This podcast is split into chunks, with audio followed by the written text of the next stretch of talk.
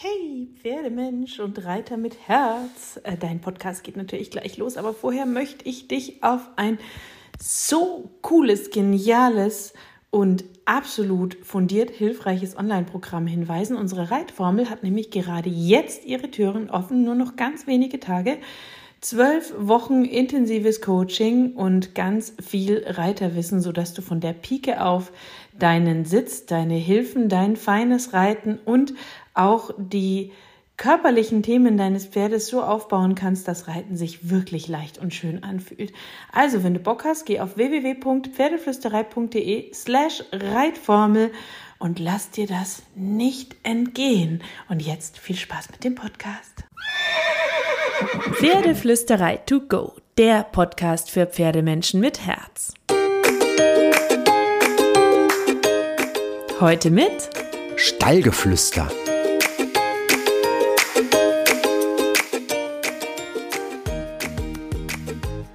Hallo und einen wunderschönen guten Morgen. Ich hoffe, du hattest auch diese Woche wieder so viele magische Momente mit deinem Pferd und ganz viel Magie liegt im Anfang. Da ist noch so viel neu und unausgesprochen und unbekannt. Ähm, ich mag ja dieses Zitat von Hermann Hesse, das ich immer, immer wieder zitiere. Im Anfang liegt ein Zauber inne. Und vermutlich entscheiden sich auch deswegen immer mehr Menschen für ein Jungpferd. Ich selbst habe meine Kleine ja auch schon mit äh, knapp zwei gekauft und ab dem vierten Lebensjahr begleitet und habe sie immer noch an meiner Seite und wir leben noch. Aber natürlich ist es eine große Aufgabe und ein großes Thema und etwas ganz anderes als zum Beispiel ein erfahrenes und gut ausgebildetes Pferd. Deswegen habe ich mir für alle Jungpferdebesitzer oder Jungpferdeliebäugler da draußen die Anna Eichinger geschnappt.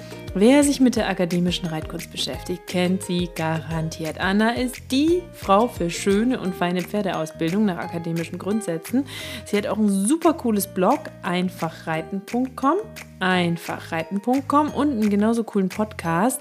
Den findest du auf verschiedenen Podcast-Plattformen unter dem Namen Einfach Reiten. Ich verlinke dir das aber natürlich, natürlich auch in den Show Notes. Und Anna hat auch einen mega coolen Newsletter, by the way. Es lohnt sich, den zu abonnieren. So, jetzt weißt du ein bisschen was über Anna. Jetzt wollen wir auch starten und unser Thema heute Jungpferdeausbildung, die großen Stolpersteine, wie Anna das Thema sieht. Und natürlich saugen wir alle genialen Tipps aus Anna raus und deswegen wedle ich einmal die Pompons für Anna. So schön, dass du heute da bist, Anna. Ja, jetzt quasi sehen wir uns online wieder, nachdem wir uns das letzte Mal live letztes Jahr gesehen haben in Fulda, ne? Stimmt, bei Vernetzt, da warst du ja auch. Genau. Und damals haben wir gesagt, wir machen mal einen Podcast zusammen. Ich weiß es noch. Stimmt, genau. Oh, ist da viel Zeit vergangen seitdem. Aber gut, wir reden über Jungpferde. Ich freue mich total, weil das mein Herzensthema ist und mein Lieblingsthema. Ähm, ich dachte aber, bevor wir so in Medias Res gehen, reden wir noch ein bisschen über dich. Ähm, nämlich erstmal für alle, die dich vielleicht nicht kennen, wobei es vermutlich wenige sind. Du hast mehrere Pferde, du hast ein Pferd. Wie viele äh, Feldtiere hast du bei dir zu Hause? Ja, aktuell habe ich äh, vier Pferde meine Trakehner Fuchsstute Tarabaya, meine Pschätzwitz-Stute Pina, die Rapstute und zwei junge Lipizzaner. Genau. Eine echte Aufgabe. Und wie alt sind die alle und seit wann begleitest du sie quasi? Ähm, Dappi ist 15, Pina ist 17. Äh, die macht nächstes Jahr Abitur. Und Konrad ist jetzt sechs und Amena ist vier. Ähm, also alle ein bisschen drüber, jetzt nicht punktgenau, gell? Und Dappi ist seit äh, elf Jahren bei mir. Pina kam zwei Jahre später und Konrad, äh, den habe ich in der Tat beim ersten vernetzt, das es gab. Genau an diesem Wochenende wurde er sozusagen äh, in die Pferdeklinik damals gebracht zur Kastration. Der kam direkt aus dem Gestüt Piber, wo die Lipizzaner für die spanische Hofreitschule gezüchtet werden. Und ja, in den Konrad, äh, oder eigentlich heißt er ja Conversano Aquileia, ähm, ja, aber das ist ein ganz schön großer Name für damals einen Dreijährigen und irgendwie hat sich Konrad so ergeben. Ähm, ja, und dann, ein Jahr später, kam dann sehr überraschend noch der Armener hinzu, weil, ähm, ja, irgendwie, ähm, äh, ja, hat der Konrad uns so in den Bann geschlagen, dass irgendwie noch ein zweiter Lipizzaner dazu musste. Ja, so ist das manchmal, gell, diese Herzensentscheidung. Mein Pferd hieß ja, also offiziell jetzt Carrie, aber sie hieß ja CTS Sheesa Royal Pep. Okay, es klingt jetzt aber irgendwie wie ein ähm, ähm, ähm, exotischer Käse. Ein bisschen, ja. Stimmt, da habe ich noch nie drüber nachgedacht. Es war auf jeden Fall nicht mein Herzensname für mein Herzenspferd. Das denke ich immer mir. so komplizierte Namen haben müssen, irgendwie, diese Zuchtexemplare. Ja. Konrad finde ich auch sehr, sehr cool, by the way. Ja, Ähm, sag mal, du bist ja nicht von Anfang an akademisch gewesen, auch wenn man dich jetzt kennt als ich behaupte die Frau der akademischen Reitkunst. Oh Gott. Wie bist du? Doch, ich finde schon, wenn ich an akademische Reitkunst denke, denke ich natürlich an Bent Branderup, aber ich denke auch an Anna Eichinger. wow. Ein, ein schönes Kompliment. Wie bist du denn zu der akademischen Reitkunst gekommen? Also ich nehme an, du hast es nicht von Anfang an so gemacht. Nein, also ich bin äh, direkt neben einem Trakehner-Gestüt groß geworden. Das war ein großes Glück. Und die Züchterin damals, die ähm, hatte auch Unterricht bei Egon von Neindorf. Das heißt, ich habe grundsätzlich eine sehr, sehr feine Art Reiten zu lernen gelernt. Und die Pferde sind auch wahnsinnig gut sozialisiert aufgewachsen. Das waren wahnsinnig liebe Pferde, Pferde, die sehr, sehr den Menschen zugewandt waren. Und eigentlich gab es mit diesen Pferden auch nie ein Problem. Also das heißt, ich war auch überhaupt nicht gezwungen, links oder rechts zu schauen, weil ich da sehr, sehr verwöhnt im Alter von sechs Jahren ähm, die ersten Schritte gelernt habe und dann eben auch mein erstes Jungpferd mit, also da war ich 14 Jahre, äh, völlig selbstständig angeritten habe. Und nach diesem Pferd hatte ich eine Stute, die Barilla. Und die habe ich dann mit nach Wien genommen, wo ich studiert habe. Und ähm, in Wien war alles irgendwie komplett anders. Also ich habe zum ersten Mal Sätze gehört wie, ah, das Pferd muss man knacken und ähm, ja, äh, Du mein Gott. und ähm, Barilla war nicht so einfach. Ähm, und als ich dann aber zurück nach Graz kam, ähm, ja, da wollte ich auch wieder äh, professionellen Unterricht nehmen und wir haben uns aber dann ziemlich festgefahren und äh, ich hatte immer das Gefühl, dass ich ähm, eine Tonne in der Hand habe, also gewichtsmäßig. Und ähm, dass egal, was ich gemacht habe, dieses Pferd einfach nicht nachgiebig war, nicht angenehm zu reiten war. Wir haben einfach permanent aneinander vorbeigesprochen und wir hatten beide keinen Spaß an dieser Sache. Ja, und dann, wie es der Zufall so will, während ich meine äh, Diplomarbeit geschrieben habe und für die Diplomprüfung gelernt habe, habe ich wie so viele andere Studenten gekellnert und am Klo einer Bar habe ich eine gespannt, ganz was ja kommt. richtig cool. Habe ich eine ganz liebe Freundin wieder getroffen die Eva und die war sozusagen beruflich in Salzburg. Und äh, dort hatte sie auch ihr Pferd mitgenommen und kam dort auch auf die akademische Reitkunst und äh, wir haben dann am äh, Klo so small getalkt und so, ach, du hast ein Pferd, du hast wieder ein Pferd, äh, weil wir sind sozusagen früher mit den Pferden, die wir davor hatten, gemeinsam Turnier gefahren und so weiter. Und dann hat sie mir erzählt, äh, ja, Bent Branderup, das musst du ausprobieren und akademische Reitkunst hin und akademische Reitkunst her. Und ich habe mir gedacht, na, ähm, nein, interessiert mich irgendwie gar nicht mehr. Also ich ähm, hatte keine Ahnung, was das ist. Ich war müde, irgendetwas Neues auszuprobieren. In der Zwischenzeit war es nämlich auch so, dass von äh, vielem schlechten Reiten äh, die Barilla auch wirklich krank wurde und ein Jahr vom Tierarzt auf die Koppel ähm, verschrieben wurde sozusagen. Und es war dann genau das Ende von diesem Jahr, als ich Eva getroffen habe. Und sie hat dann aber auf mich eingeredet und gesagt, komm noch mal vorbei, ich zeig dir mit meinem Pferd, wie das ausschaut. Und als ich die Halle betrat, habe ich einen großen, schwereren Warmblüter in ähm, einer Piaf gesehen, am durchhängenden Zügel. Und das war für mich einfach das schönste Bild, dass sich dieses nicht ganz leichtfüßige oder mh, mm, grazile Pferd jetzt ähm, so schön bewegen kann und dass äh, Eva einfach ja, kein Gewicht in der Hand hatte, aber eben doch das Gefühl einer Verbundenheit und einer richtig schönen Formgebung. Genau. Und dann ähm, ist Eva zu mir gekommen und hat gesagt, ja, ich zeig dir mal die ersten Schritte und ähm, du kannst ja dann mal mitreiten bei einem Kurs bei Bent. Und ähm, in dieser ersten Einheit, wo sie mir ein bisschen was erklärt hat, habe ich auch das Gefühl gehabt, die Barilla sagt zu mir, na, endlich verstehst du, was ich meine. Also wir hatten da wirklich den perfekten Dolmetscher sozusagen an der Hand. Und ja, und dann sind wir dabei geblieben ziemlich erfolgreich, würde ich sagen, oder? Du bist so ein bisschen akademische Reitkunst mittlerweile.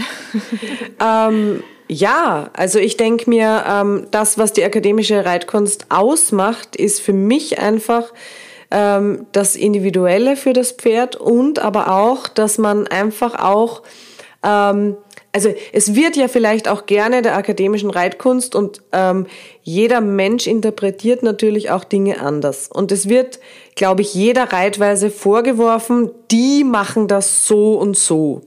Und für mich ist aber auch total akademisch zu sagen, äh, ich stelle eine Hypothese auf, passend zu dem jeweiligen Pferd und sage, okay, wenn ich äh, das so und so mache, dann müsste dieses oder jenes passieren. Oder wenn ich das ähm, nicht verstanden habe, dann muss ich da oder da hinschauen. Oder äh, also das heißt, ähm, für mich ist das Schöne, dass ähm, dieses Ausformulieren von Inhalten äh, letztlich dazu geführt hat, dass das Reiten, das mir so schwer vorkam, dann letztendlich sehr leicht und einfach wurde.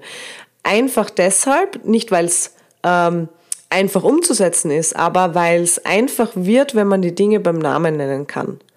Und ähm, das wurde dann unheimlich selbstständig. Also das heißt nicht nur selbstständig, indem ich mich damit selbstständig gemacht habe, sondern auch, dass man ein sehr, sehr selbstständiger Trainer des Pferdes wurde.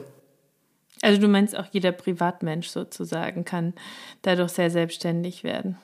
Ja, genau. Also das heißt, dass man nicht abhängig ist von einem bestimmten Trainer. Klar gibt es einen äh, Zeitpunkt, wo, das sehe ich auch bei meinen Schülern, wo der eine oder andere vielleicht mehr Unterstützung braucht.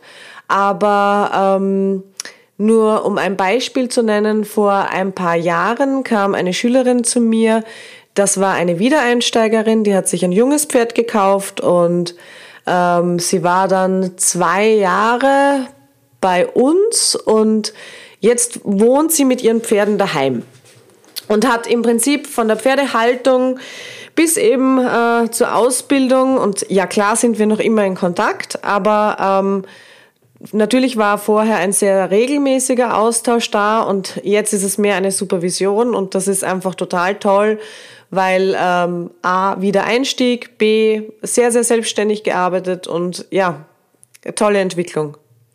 Ja klar, das ist dann natürlich richtig schön. Also ich war ja auch schon auf ein, zwei Kursen und kenne auch Menschen, die nach der akademischen Reitkunst arbeiten und finde das auch immer sehr hübsch anzuschauen. Mir ging es manchmal so, aber das kannst du jetzt bestimmt ganz schnell widerlegen. manchmal so, dass ich das Gefühl hatte, dass wahnsinnig detailliert an der Perfektion gearbeitet wird. Und dadurch so ein bisschen so das Go, das Chillige, das Lässige und die, die Gelassenheit flöten gehen hier und da, weil so genau und detailliert an diesem einzelnen Schritt gearbeitet wurde, dass äh, ähm, manchmal ja die Lässigkeit verloren geht. Aber vielleicht ist das auch eine individuelle Geschichte und es soll gar nicht so sein. Das ist garantiert eine sehr individuelle Geschichte. Ähm, ich denke, das ist auch die Besonderheit, die jetzt die verschiedenen Trainer sozusagen äh, ausmacht, dass eben jeder sehr unterschiedlich ist. Klar, äh, bei einem Bandkurs, wenn es jetzt vor allem auch ein Themenseminar ist, dann wird sehr ins Detail gegangen. Ähm, ich muss auch ehrlich sagen, ich glaube, das habe ich mir 2011 mal bei einem Kurs gedacht.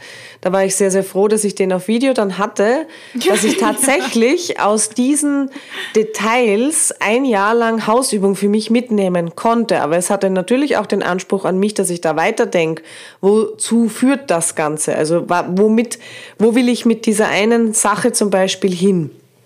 Ähm, man kann sich natürlich ganz fürchterlich verkopfen.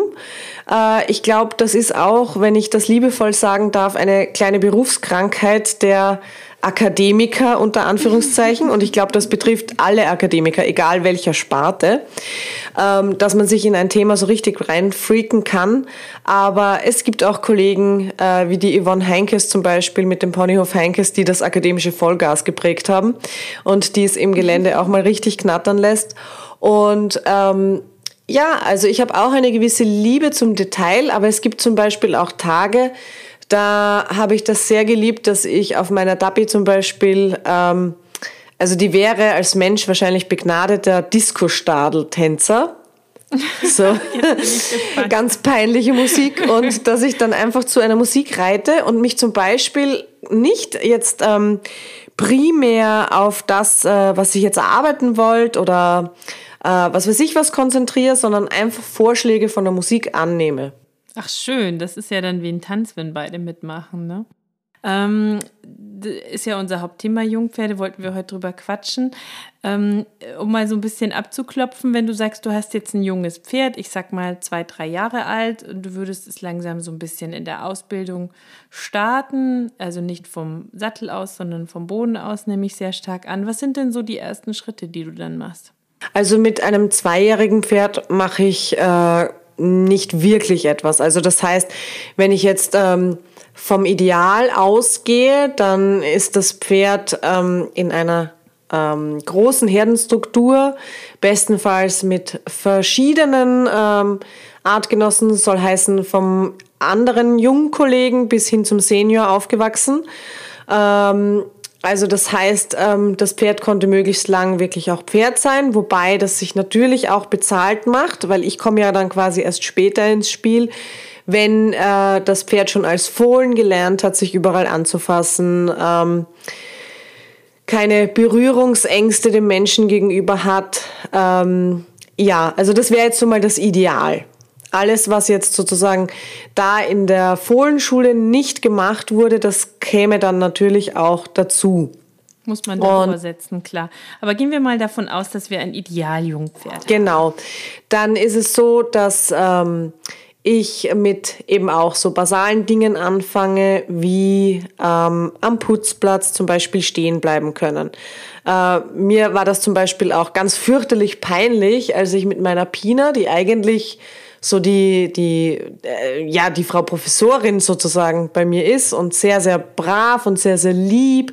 Äh, aber auswärts bei einem Kurs hat sie mich immer wahnsinnig gemacht, weil ähm, da war sie natürlich auch sehr neugierig, was um sie herum passiert und äh, da konnte sie nicht mehr stehen. Zu Hause tut sie aber immer so, als ob sie am Putzplatz, weiß ich nicht, äh, gleich einschläft und ähm, man gar nichts mehr mit ihr machen könnte. Äh, deswegen ist es mir einfach auch ganz wichtig, dass ich das Pferd ähm, auch hinstellen kann wo ich möchte, also parken sozusagen und putzen. Und das ist auch schon ein ganz wichtiger Schritt, dass das Pferd auch lernt, so ein bisschen in sich hinein zu spüren. Also das heißt auch achtsam mit sich umzugehen, mit der Balance zum Beispiel. Ähm, also das heißt, bevor ich da überhaupt noch etwas schule, ähm, hilft es auch immer wieder, wenn das Pferd sozusagen mental aus der Balance kommt, dass ich das sozusagen auch wieder korrigiere. Das ist aber auch keine Sache, die ich sehr hinaus ähm, dehne zeitlich. Also das heißt, da nehme ich mir einfach ein paar Minuten und dann lasse ich es auch schon wieder gut sein. Dann kommt es natürlich auch darauf an, wie lang kann sich das Pferd konzentrieren. Und ähm, am Anfang mache ich wirklich ganz kurze Einheiten und dann verbringen wir einfach auch Zeit schön miteinander. Und ähm, wenn wir also wirklich sozusagen in der Bahn, in der Halle, am Viereck loslegen, dann ähm, beginne ich mit zeitlichen Führübungen, wo ich auch sehr viel Wert auf eine gewisse Synchronität lege. Also das bedeutet, dass das Pferd lernt, auch auf mich aufzupassen, dass ich auf eine kleine Schwerpunktverlagerung ein Angehen und auf eine Balanceverschiebung in Richtung meiner Hinterhand sozusagen ein Stehenbleiben haben kann, ein Tempo verschnellern, verlangsamern. Ja, äh, also das heißt, dass wir wirklich uns synchron bewegen ähm, du siehst, es geht dann auch so ein bisschen in Richtung Tanz. und ähm, dass das Pferd hier auch zuhören lernt. Und ähm, ich achte dabei aber auch sehr darauf, eben ähm, wie gut sich das Pferd konzentrieren kann. Und da ist es auch wichtig, dass ich die Signale vom Pferd aufnehme, wenn ich merke, der ist zwar grundsätzlich ein total motivierter Typ, aber der braucht zum Beispiel einfach mal eine Hofpause. Wenn in der Grundschule oder vor dem Kindergarten die Feuerwehr vorfahrt, dann werden alle Kinder aus dem Fenster schauen wollen, weil das ist natürlich fürchterlich spannend. Und da hat es keinen Sinn mit, ähm, ähm, ja, äh, so ein Taktstock hat ja jetzt kein Lehrer, aber irgendwie auf den Tisch zu hauen und zu sagen, ähm, jetzt hört mal alle zu. Ähm, also das heißt, dass das Pferd dabei aber auch lernt, ähm, dass ich auch auf seine Bedürfnisse achte. Also das heißt, ähm, das ist nicht immer so einfach, weil man könnte vielleicht von außen betrachtet sagen, ach, das ist total laissez-faire. Ähm, nö, das funktioniert auch nicht. Aber es ist mir einfach total wichtig, dass meine Pferde möglichst früh auch lernen, dass ich ihre Meinung, Stimmung, Konzentrationsfähigkeit etc. auch ähm, sehr beachte. Ähm, ja, und dann ähm, geht weiter mit der Gymnastik. Also das heißt, da tauchen wir dann schon in die akademische Bodenarbeit ein. Das Pferd lernt zum Beispiel das Prinzip der Hand kennen. Also das heißt, ich frage mal, ob ich was mit dem Kopf machen kann, ob ich das Pferd noch nicht abwärts lösen kann, sondern eher mal einfach den Kopf zur Seite nehmen kann. Und immer dann, wenn das Pferd die Frage korrekt beantwortet, nehme ich die Hand komplett weg. Also das heißt, auf eine positiv beantwortete Frage äh, gebe ich auch sofort nach. Obwohl da noch nichts zum Nachgeben ist. Ich, das ist auch, wenn es zur Seite schauen soll, noch keine Biegung oder so, sondern einfach darf ich da überhaupt hin. Und ja, hört's zu, ne? Magst der Hand folgen, hat's Vertrauen in die Hand. Genau. Und meistens ist es aber auch so, dass gerade bei der Übung die Pferde dann auch eher mal die Idee haben, sich vorwärts, abwärts zu strecken. Und ich kann natürlich dann total ausrasten und sagen, wow, du bist schon bei der nächsten Stufe. Das war ja noch gar nicht dran. Also das heißt, ich versuche auch möglichst viel so umzusetzen, dass das Pferd auch immer wieder das Gefühl hat, das war seine Idee weil das motiviert natürlich auch ungemein. Ja, und dann nach und nach ähm, versuchen wir natürlich eine gemeinsame Sprache zu finden. Das heißt, ähm, was schon recht schwierig ist, ähm, zu differenzieren zwischen den verschiedenen Schenkelhilfen, die es da gibt. Ob das jetzt vorwärtstreibend ist oder um sich herum biegend, von sich wegbiegend, rahmend oder versammelnd oder verwahrend. Äh, die sind ja alle in so einer ähnlichen Position sozusagen. Ähm, und das erarbeiten wir dann Stück für Stück, wobei es natürlich auch zum Beispiel auf die Physis drauf ankommt. Also zum Beispiel bei meiner Tapi, die sehr breitbeinig war, ähm, wäre es sehr, sehr schwer gewesen, äh, mit dem Schulter herein zum Beispiel zu beginnen, wenn man jetzt komplett ähm, ja, äh, einzelne Hinterbeine ansprechen möchte, weil sie im Schulterherein sehr dazu geneigt hätte, ähm, das äußere Hinterbein dann zu verlieren, auf die äußere Schulter zu fallen. Also das heißt, für sie war der von sich wegbiegende Schenkel, also der äußere Schenkel, auch zum Verwahren eine ganz wichtige Sache. Und so, dadurch, dass man sich ja auch im Laufe der Ausbildung besser kennenlernt, wird man auch eben, ja, das Training dementsprechend gestalten. Da wird es dann individuell. Weißt du, was ich gerade sehr lustig finde? Ich habe innerlich so nicken können. Ich glaube, ich habe meine Kleine akademisch ausgebildet. Zumindest in den Anfängen. Es war nicht anders als das, was du beschrieben hast. Ähm, aber ich glaube, das ist, wenn man dem Pferd zuhört und wenn man es nicht zwingen möchte, ähm, sondern wenn man mit ihm einen guten Weg gehen möchte, dann ähm, sind da ja sehr viele sehr sinnvolle und logische Schritte dabei, ne? wenn man es immer mitnehmen möchte auf den Weg und dass es auch Freude hat an dem, was man tut. Ähm, das höre ich zumindest auch sehr aus deinen Worten raus, dass dir das super, super wichtig ist. Ja, absolut. Ich denke mir, also ich bin schon oft, ich weiß nicht, wie es dir da gegangen ist, aber in meiner Reise mit den Pferden habe ich mir auch oft die Frage gestellt, sollen wir überhaupt reiten? Ist das irgendwo auch fair? Ähm, ich meine, ich erlebe es jetzt zum Beispiel gerade bei meinem Jüngsten, bei dem Armena. Der ist jetzt eben viereinhalb, vier, drei Viertel. Hm.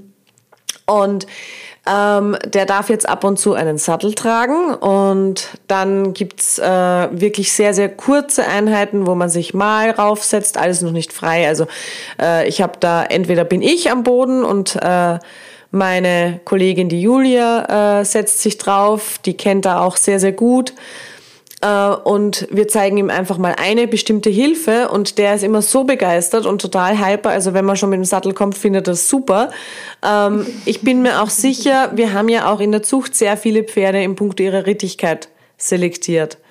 Äh, also wir nicht, unsere Vorfahren oder Züchter. Aber ähm, jetzt gerade, ähm, ja, ähm, wenn ich jetzt vom Lipizzaner halt ausgehe, war das natürlich auch ein Kriterium, dass das Pferde sind, die äh, auch damit leben können, sozusagen ihre, ihre Show abzuliefern oder anders gesagt, born to perform. Ne? Und da, ähm, ja, vielleicht ist auch da die gewisse Freude mitgezüchtet worden. Ich weiß es nicht, aber ich sehe einfach, dass es da den Pferden wirklich Freude bereitet, zu wachsen, zu lernen, Kompetenz zu gewinnen, äh, den Menschen Freude zu bereiten. Ähm, ja, vielleicht nicht bei jedem Pferd so der Fall. Kommt natürlich auch immer auf die individuelle Geschichte drauf an, aber ich denke mir, gerade eben, weil wir so viele Entscheidungen für die Pferde treffen, sind wir es so schuldig, da auch extrem an uns zu arbeiten. Finde ich auch super, super wichtig. Und natürlich habe ich mir die Frage immer wieder gestellt, ist das in Ordnung, dass ich mich da drauf setze? Dieser Rücken ist ja von der Natur eigentlich nicht dafür gebaut worden, dass ich mich da drauf setze oder jemand anderes. Ähm, deswegen ist mir auch sehr, sehr wichtig, dass ich das Gefühl habe, das Pferd kann an dem Tag Ja sagen zu meinem Vorschlag. Und wenn ich schon merke, ähm, beispielsweise bei meiner Stute, sie möchte heute nicht so gerne zur Aufstiegshilfe oder sie parkt nicht so motiviert ein, wie ich das sonst kenne, dann lassen wir es auch. Dann machen wir auch mal nur Bodenarbeit beispielsweise. Ich habe mich zum Beispiel auch schon gefragt, ob ich ein Sommerreitpferd habe. Weil sie, ähm, sie ist eigentlich nicht so perfekt wie ein Lipizzaner für Rittigkeit gezüchtet als Quarter mit sehr festen Muskeln und so weiter und so fort und all diesen kleinen Sachen wie kurzer Rücken und kurzer Hals und so. Und im Winter ähm, hat sie wirklich sehr feste Muskulatur, da muss ich sie sehr lange aufwärmen. Dann sagt sie ja. Wenn nicht, dann sagt sie heute nicht so gerne. Und dann ist das auch in Ordnung, das ist ihr gutes Recht, weil es ihr Rücken ist. Ähm, und ich, das finde ich auch sehr, sehr wichtig, sowohl in der Ausbildung als auch im Miteinander, egal welche Erfahrung das Pferd schon gemacht hat. Es ist kein Fahrrad, es muss nicht funktionieren, sondern es geht ja um ein Miteinander und an dem sollen beide Freude haben. Aber ich glaube auch, dass sie Freude am Reiten haben, wenn wir es ihnen gut gestalten, wenn wir es ihnen körperlich möglich machen dann erlebe ich auch, dass andere Pferde auch schon bei meinem auch, dass sie dann wirklich extrem begeistert mit gespitzten Ohren läuft, weil sie vorne sein darf, wenn ich oben drauf sitze und es mega findet. Aber man muss ihnen schon ein bisschen zuhören, glaube ich, um rauszufinden, ob es heute und morgen und gestern gerade angesagt ist oder vielleicht was anderes auf dem Plan soll. Absolut, genau. Wann würdest du denn anfangen, weil wir gerade beim Thema Reiten sind, dich auf ein junges Pferd zu setzen? Ähm, prinzipiell gibt es ja auch viele Pferde, gerade im, in dem Bereich, aus dem mein Pferd stammt, die leider schon viel zu früh geritten werden. Ähm, was wäre so für dich ein gutes Alter? Ich meine, jetzt hast du gesagt, viereinhalb, vier, drei Viertel, ab und an mal kurz und so. Ähm, so haben wir es auch gemacht. Ähm, dann mit fünf, sechs so richtig langsam. Aber ähm, viele fangen ja auch schon mit zwei und drei an. Das halte ich persönlich, individuelle Meinung, für falsch, weil ich glaube, dass der Rücken noch nicht dafür gebaut ist und die Knochen auch nicht und alles, was dazu gehört. Aber wie würdest du das denn sagen? Was wäre für dich ein guter Startpunkt? Also Rassen sind unterschiedlich, ich weiß, aber so prinzipiell. Ja, also ich denke mir, selbst bei den Rassen, ein Pferd ist ein Pferd und äh, Wachstumsfugen schließen sich in einem bestimmten Alter. Und da ist natürlich zwei- oder dreijährig viel zu früh. Ähm, bei Konrad und Amena habe ich es jetzt zum Beispiel so gemacht und das empfehle ich natürlich auch meinen Schülern. Ja, ähm, da ähm, haben wir sozusagen im fünften Lebensjahr, also mit vier, ähm, immer wieder mal, also Konrad hat zum Beispiel wahnsinnig viele Dualgassen rumgeschleppt, das fand er großartig. äh, und, ähm, und ich bin ganz, ganz viel bei der Aufstiegshilfe gestanden und habe mich auch draufgesetzt und war aber dann noch nicht voll belastet drauf. Also das heißt, wir haben da wirklich eine, eine richtig tolle Aufstiegshilfe im Stall, wo ich noch wirklich ziemlich draufstehen kann und auch sofort wegkomme, wenn was wäre. Das war nie der Fall, dass sich die Pferde da geschreckt haben, weil wir das wirklich sehr, sehr akribisch üben. Aber das einfach mal ja, dass das Auf- und Absteigen schon so langweilig ist, ähm, dass das Pferd auf jeden Fall mental gerne den nächsten Schritt geht. Und dann war es eher so ein, okay, man sitzt jetzt drauf und dann äh, geht man so nach vor bis zum Halleneingang zum Beispiel. Dort lernen die Pferde auch, dass sie stehen bleiben, weil man muss sich natürlich erkundigen, ob wir überhaupt reinkommen dürfen. Und dann bin ich rein und dann da wieder abgestiegen. Also ich glaube, das sind wirklich so äh, manchmal nicht mal fünf Minuten etc ähm, wo man wirklich sehr, sehr wenig Zeit drauf verbringt. Und wenn jetzt äh, meine Julia, die ist ja sowieso so ein Leichtgewicht, äh, auch drauf sitzt für ein paar Minuten auf dem Amena und wir zeigen ihm eine Hilfe, dann ist aber auch schon genug. Also das heißt, ähm, Sowohl Konrad als auch Amena waren äh, in dem Alter auch die Typen, die sofort sehr enttäuscht am Zaun standen und mit einem Gesichtsausdruck, wie, das war's jetzt? ähm, ja, sich sehr großartig dabei fühlen und ähm, man, so wie du sagst, ähm, man kriegt es eh auch von den Pferden ein sehr, sehr gutes Feedback, wenn man darauf achtet.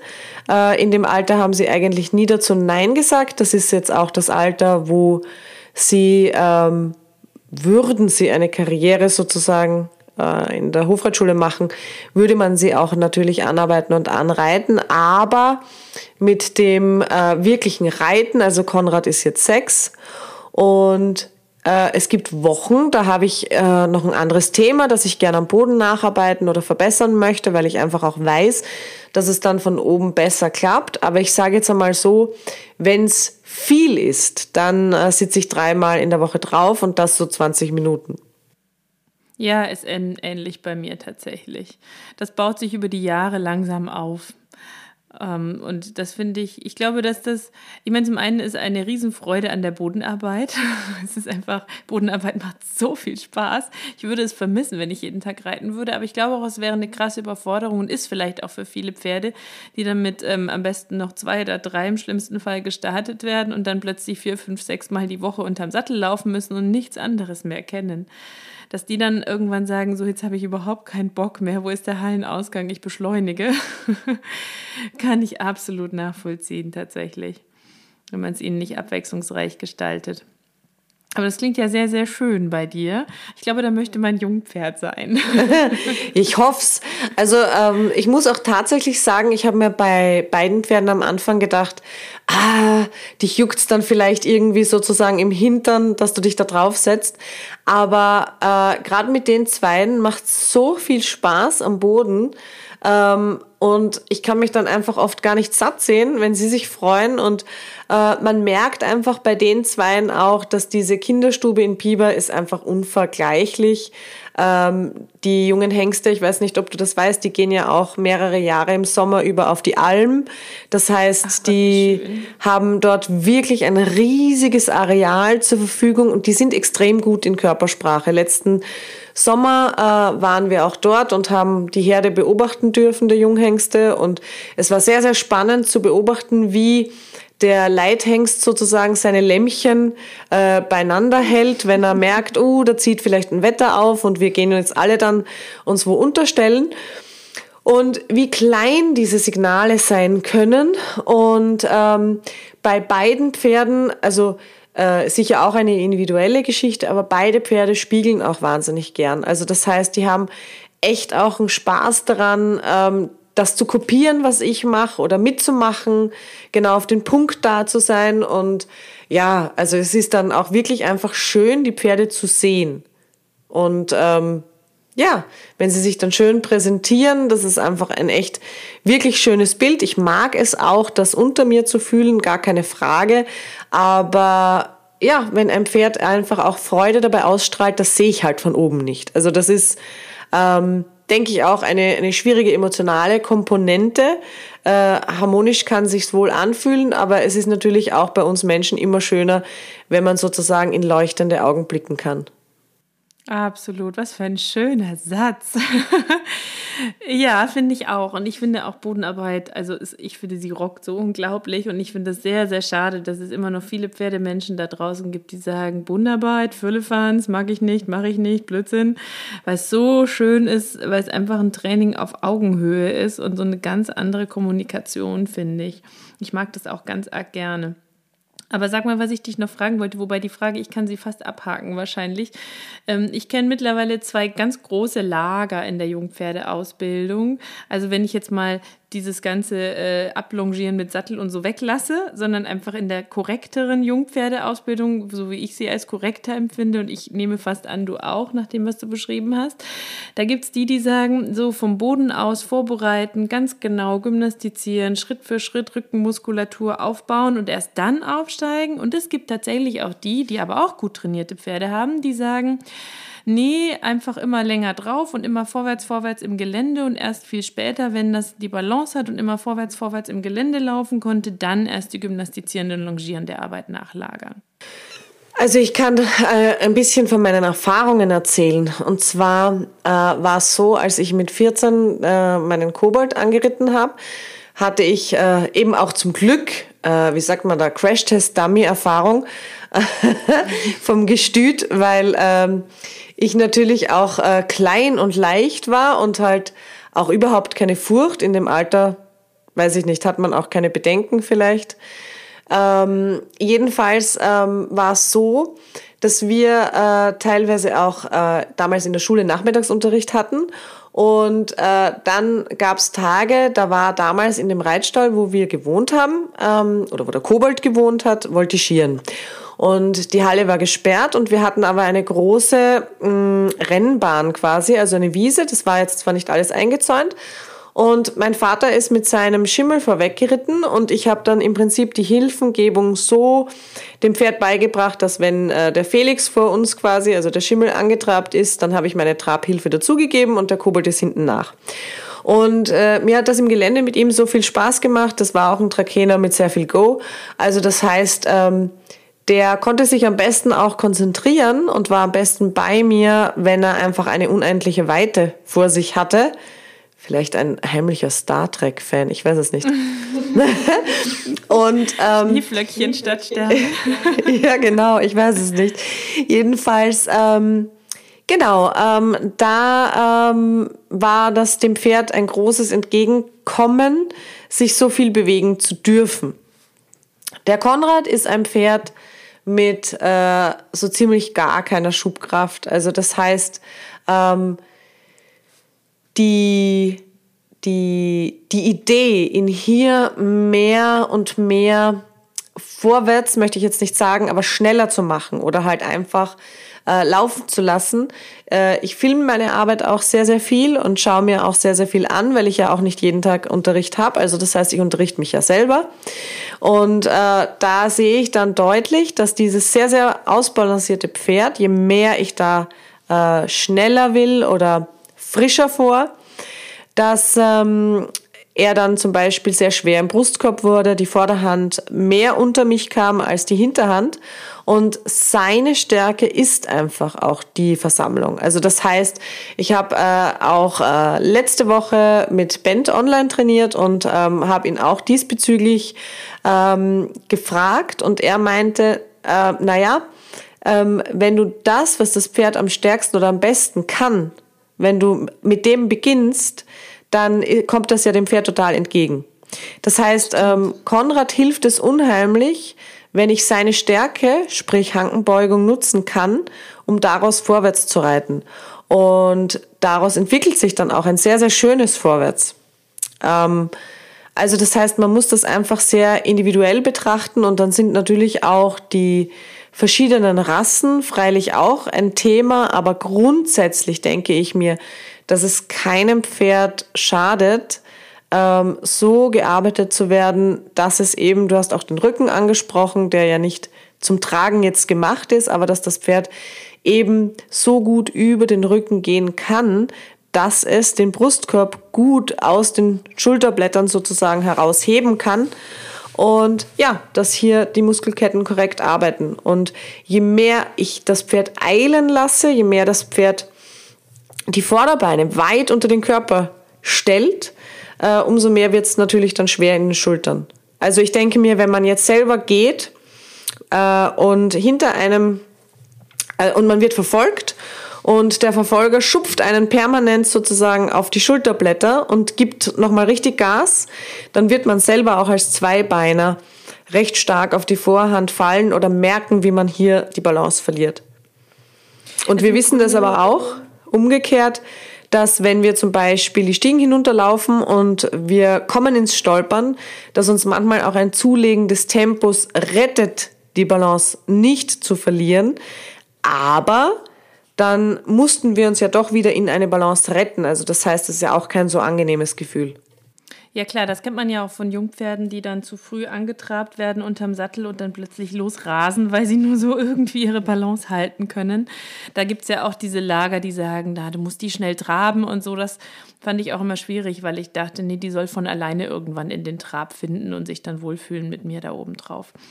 Ähm, aber ich ahne, was du sagen willst, finde ich auch eigentlich sehr logisch, dass es gar nicht ähm, sinnvoll ist zu sagen, das ist gut oder das ist gut, sondern individuell bei dem Pferd zu gucken aber durchaus eine gute Vorbereitung vom Boden aus schon Sinn ergibt. Fasse ich mal so zusammen. ich denke, ich denke, dass äh, grundsätzlich, wenn das Pferd äh, in der Bodenarbeit gewisse Dinge gelernt hat, einfach sowas wie nennen wir es jetzt ähm, höflich, also Höflichkeit, aber so allgemeine Dinge, also wie äh, ja äh, wie äh, gebe ich meinen Rücken her, äh, wo biege ich mich um einen Schenkel, wie suche ich zur Hand hin. Dann äh, spricht überhaupt nichts dagegen, viel ins Gelände zu gehen, denn das äh, fördert ja auch im Prinzip die Gehfreudigkeit, die Energie des Pferdes. Also das heißt, ähm, das Pferd ähm, ja, dem Pferd Freude an der Bewegung zu machen, das gelingt nicht immer in der Bahn. Also ist ja auch für so ein Tier unlogisch, ne? Warum soll es immer im Kreis laufen? Es kommt nie an. ja, also Konrad hasst das. Also das ist wirklich für ihn eine Strafe. Äh, wir haben eine riesige Halle. Wir haben aber leider, also das ist ein Pro und ein Contra. Wir haben sehr viele Hügel und Berge. Und wenn es jetzt zum Beispiel wie heuer einen Sommer hat, wo es einfach mal zuerst trocken ist und dann regnet und regnet und jeden Tag regnet es am Nachmittag und es regnet schon wieder, dann ist es natürlich so, wenn wir bergab in den Wald gehen, dass das ganze Ding einfach abfahrt und wir die Wege kaputt machen und das dann halt wieder so ein bisschen eine, ja, Ausreit, äh, Diät quasi ist, also dass man eben nicht raus kann. Und wir haben eben äh, 30, 70 äh, Halle, also wirklich richtig groß. Man könnte da einfach auch mal so ein bisschen Runde um Runde galoppieren. Pina findet das klasse. Also die läuft sich dann gerne einfach aus, dann merkt man so ein bisschen das Vollblut, vielleicht galoppiert noch wer mit und sie kann ein bisschen taktieren, findet sie auch klasse. Konrad, fürchterlich. Äh, man kommt nirgendwo an. Er ist wie ich. Ich finde Joggen auch super scheiße. Entschuldigung für den Ausdruck, aber er war jetzt ehrlich. Ähm, wenn es aber so ein 60-Meter-Sprint gegen jemand anderen ist, super. Und wenn man dem Konrad auch irgendwelche lustigen Dinge in der Halle aufbaut, so drei Tonnen, um die er rumgaloppieren muss, auch ganz, ganz toll. Ja, und so individuell muss man es halt dann eben auch gestalten. Aber ich denke auch, dass, ähm, also ähm, hätte ich jetzt auch mehr zeitlich auch die Gelegenheit gehabt bei meinen Pferden, das lässt sich halt leider auch nicht immer mit der Arbeit so vereinbaren, dann hätte ich wahrscheinlich auch äh, noch wesentlich mehr Zeit im Gelände verbracht. Absolut, das ist auch mein Lieblingspart tatsächlich. Egal, ob ich mitlaufe vom Boden aus oder ob ich oben drauf sitze, es ist einfach schön draußen zu sein. Und ich stelle tatsächlich auch fest, ähm, bislang noch bei jedem Pferd, bei meiner Stute auch ganz arg, je länger wir laufen draußen, desto frischer und energetischer und lockerer und losgelöster und mehr gespitzte Öhrchen und begeisterter Gesichtsausdruck kommt eigentlich tatsächlich. Also ja, das ist einfach ihre, ihr Ding, ne? Das merkst du. Sie sind fürs Vorwärtslaufen irgendwie gemacht von der Natur aus. Also sie ist auch lieber draußen als in der Halle. Ein bisschen mehr Typ Konrad, würde ich dann sagen. Ja, würden sich gut verstehen. Ich nehme an, sie würden sich gut verstehen. Wobei sie ist eine Diva. Im positivsten Sinne. Sie ist eine Lady und weiß genau, mit wem sie reden möchte, mit wem nicht. er müsste sich das vermutlich hart erarbeiten. Mm, er würde sagen, das hat er nicht nötig. Dann würden sie sich wahrscheinlich deswegen gut verstehen. Wahrscheinlich, ja. Sag mal, wir haben jetzt viel über Jungpferde gesprochen und natürlich ist es für Jungpferde äh, alles neu und alles ist spannend und alles ist aufregend. Ähm, und viel zu oft haben wir dann unsere festgefahrenen Strukturen mit den älteren oder den erwachseneren Pferden, sag ich jetzt mal. Hast du vielleicht noch ein bisschen Inspiration oder Trainingstipps für neue Wege oder neue Inspirationen für die Nicht-Jungpferdebesitzer? Ähm, die gerade zuhören, mit einem, ich sag mal, erwachsenen Pferd. Weil in der Ausbildung wissen wir, sind die Pferde ein Leben lang, wie wir auch, aber vielleicht hast du ja noch so ein bisschen Inspiration für neue, neue Sachen, die man machen könnte. Also alle Facetten der Bodenarbeit, die es da gibt. Also das heißt bei ähm, bei uns ist es ja so, dass ich in der Bodenarbeit in der Frontposition vor dem Pferd laufe und rückwärts laufe. Das ist auch schon mal eine Herausforderung. Aber wer Laufen nicht gern mag wie ich, für den Winter eine super Trainingssache. ähm, dann gibt es natürlich auch noch die Handarbeit und zum Beispiel könnte man hier ja einhändig geführt, äh, ist ja auch ein Weg bis dorthin, aber grundsätzlich kann man in der Handarbeit natürlich auch sowohl die eigene Einfühlsamkeit verbessern, als auch die ähm, Reaktion des Pferdes beziehungsweise das Verständnis des Pferdes für die Hand. Und ähm, Longieren ist ja nicht nur einfach Longieren, sondern ich kann auch äh, im Crossover ähm, das Pferd sozusagen in alle Positionen arbeiten, also von der Frontposition ins Longieren, in eine Handarbeitsposition von außen oder innen geführt, zum Langzügel hin. Also, und das kann auch durchaus den Reiz haben zu überprüfen, aha, hat das Pferd jetzt tatsächlich wirklich verstanden, was ich da sozusagen von ihm möchte? Oder äh, klappt zum Beispiel eine bestimmte Sache gar nicht mehr, wo ich dachte, die geht eigentlich ganz gut, weil dann ist es eigentlich eher der Fall, dass das Pferd einfach eine Übung erinnert hat, aber das nie wirklich mit einer korrekten Hilfengebung verbinden konnte. Und deswegen bin ich vielleicht auch an dieser einen Stelle nicht weitergekommen. Also das heißt, ich denke mir, A, wenn man jetzt zum Beispiel ein Pferd hat, das nicht Bodenarbeit kennt oder da nicht jetzt ausgebildet wurde, dann ist es kein Schaden, das auch zu lernen, weil wir wissen nie, was mit dem Pferd mal passiert. Man kann einfach unheimlich Pech haben. Das Pferd kann sich verletzen. Ähm, für Konrad zum Beispiel, der hat sich vor zwei Jahren in der Box verlegt und musste unter dem Kapalgelenk genäht werden, durfte sich dann eine Zeit lang ähm, nicht äh, bewegen. Also es war zum Glück eben einfach nur eine Wunde, die genäht werden musste. Aber ähm, dadurch, dass er so diese Hilfengebung kannte, konnte ich unheimlich viel im Stehen machen. Und er war dann dadurch auch nicht gelangweilt, äh, sondern hatte halt einfach trotzdem was zu tun. Und gerade wenn es immer mehr und mehr Richtung Senior geht, sehe ich natürlich auch, dass es ein riesiger Vorteil ist, je besser ein Pferd schon in der Bodenarbeit geschult ist oder wurde. Ein Beispiel auch, eine Schülerin von mir hatte riesiges Pech, da hat der, äh, der, der Wallach von ihr ähm, hatte einen Sturz und hat sich mehrere ähm, Dornfortsätze am Widerrist gebrochen und dieses Pferd ähm, hätte laut Tierklinik für sehr, sehr lange Zeit, weil auch das Nackenband beschädigt war, den Kopf nicht äh, nach unten nehmen können. Und das war aber, glaube ich, eine Woche nach Klinikaufenthalt sogar schon wieder möglich. Einfach, weil der halt ganz anders A durchgymnastiziert war und B ähm, hatten die schon so eine gute Kommunikation. Das heißt, das ist ein richtig guter Vorteil, weil ich dann eben zum Beispiel auch meinem Osteopathen sagen kann, was an Bewegungsmöglichkeiten geht und was nicht. Und das sehe ich halt einfach auch vom Boden besser. Ähm, ich sage nicht, dass es unmöglich ist, das nicht alles ähm, unterm Sattel zu spüren, aber es ist einfach ein riesiger Vorteil, wenn ich das dann einfach auch gut beschreiben kann. Das ist ja für einen Tierarzt, für einen Osteopathen, wie auch immer, äh, eine sehr, sehr gute Hilfe. Und ja, und dann äh, denke ich mir, dass man generell einfach auch immer offen sein muss. Ähm, ich mag generell kein, ähm, ja, so ja, so ein Schachteldenken, also so quasi wir sind wir und machen immer nur das und die sind die und machen immer nur dort. Ich denke mir, dass es wie bei äh, beim Sprachenlernen wichtig ist, dass man ähm, eine Sprache gut lernt äh, und nicht einfach sagt, ja, Französisch gefällt mir jetzt alles, was mit Essen zu tun hat und in Italienisch nehme ich alles für die Mode und in Englisch alle Verben oder so, das wird nicht funktionieren. Also das heißt, ich ähm, finde, bevor ich sagen darf, ich pick mir überall das Beste raus, muss ich überhaupt wissen, ähm, was ich gut kann, was mein Pferd gut kann und eine, egal was es ist, ob ich jetzt äh, mit Horsemanship anfange, ob ich mit akademischer Reitkunst anfange, ob ich mit altkalifornischer Reiterei anfange, völlig egal. Aber ich brauche eine Grundausbildung, in der ich auch die Für und Wider kenne. Und dann kann ich vermutlich erst alles andere bewerten. Und da denke ich mir einfach, dass man sich immer auch denken kann, was ist jetzt in meiner Reiterei zum Beispiel auch noch eine Sache, die, ähm, wo die Puzzleteile so ein bisschen fehlen und das äh, füge ich da hinzu.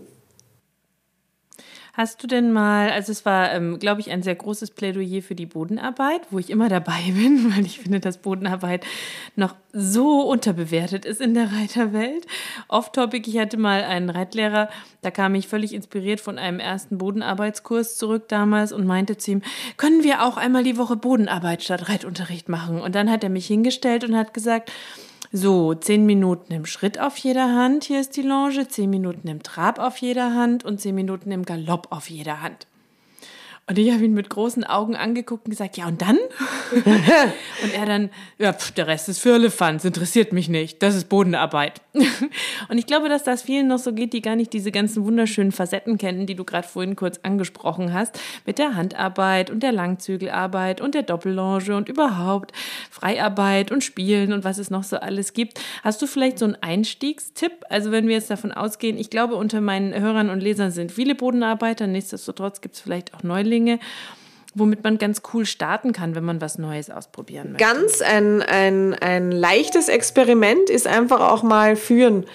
Äh, die meisten führen nur links. Wie klappt das Ganze rechts? Und wenn ich mir jetzt auch wirklich sage, ich baue mir einen kleinen Parcours und ich möchte zu einem gewissen äh, von A nach B möchte ich jetzt ein bisschen schneller im Schritt gehen oder kann ich zum Beispiel meinen eigenen Schritt so verstärken, dass das Pferd neben mir trabt, aber neben mir bleibt?